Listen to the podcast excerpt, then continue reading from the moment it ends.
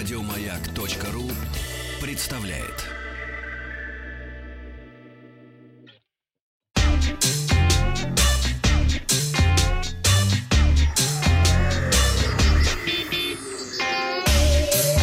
Страна транзистория.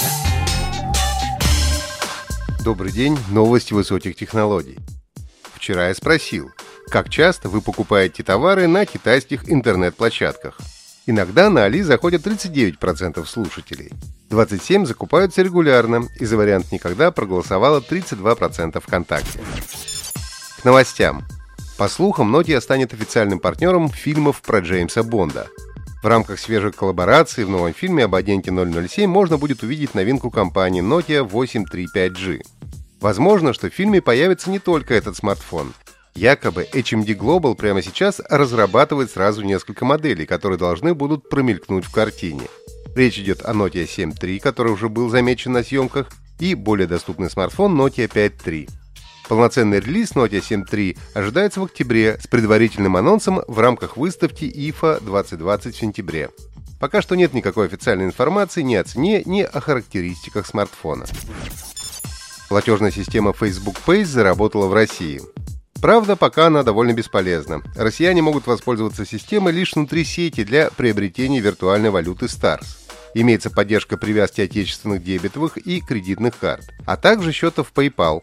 Известно, что посредством Facebook Pay пользователи смогут отправлять деньги, приобретать игры, а также совершать внутриигровые покупки, отправлять деньги на благотворительность, покупать и продавать вещи в маркетплейсе компании, ну и так далее.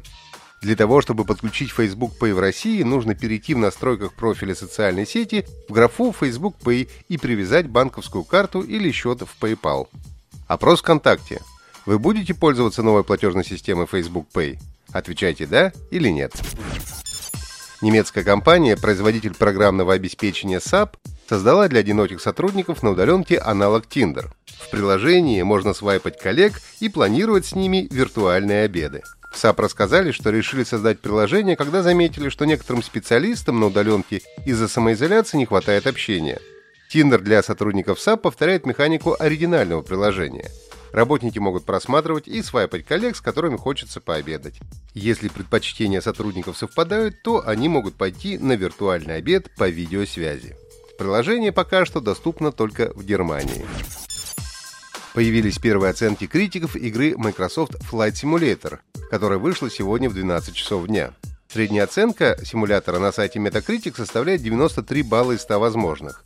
Все рецензенты называют игру одной из самых красивых и детализированных в жанре, а также хвалят настройки помощи в управлении самолетами.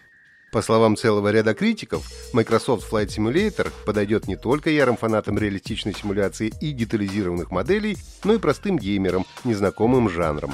Этому способствует не только возможность упростить управление, но и концепция свободных полетов по всему миру. Из недостатков критики отмечают графические компромиссы и технические недочеты. Релиз Microsoft Flight Simulator состоялся сегодня. Ранее симулятор оценили главные эксперты игровой индустрии из Digital Foundry. Они были впечатлены, но отметили, что для достижения лучшей картинки потребуется мощная система. Bethesda Softworks начала раздачу Quake 3 Arena в своем магазине. Шутер можно получить в Bethesda.net до 20 августа до 19 часов по московскому времени.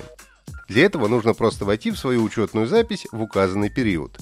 Quake 3 Arena — это многопользовательский шутер от id Software, который вышел в 1999 году. В 2010 студия выпустила обновленную версию проекта под названием Quake Live. Сначала она работала в браузерах, но позже ее сделали доступной только в игровых магазинах. Очередная раздача является частью программы Bethesda, которая была анонсирована на QuakeCon 2020. Ранее компания подарила своим поклонникам оригинальную Quake и Quake 2. Вчера я спросил, как называется компания, которая владеет популярным, в том числе и в России, сервисом AliExpress. Первыми прислали ответ Alibaba, Денис, Юлия Истирова и Владимир из Брянска. Поздравляю! Задание на сегодня. Вам нужно ответить, в каком году на персональных компьютерах вышла игра Quake 3 Arena. Ответы присылайте на WhatsApp плюс 7 967 103 5533. Результаты узнаем завтра. Подписывайтесь на подкаст Транзистории на сайте Маяка и оставляйте свои комментарии в Apple подкастах. Еще больше подкастов на радиомаяк.ру.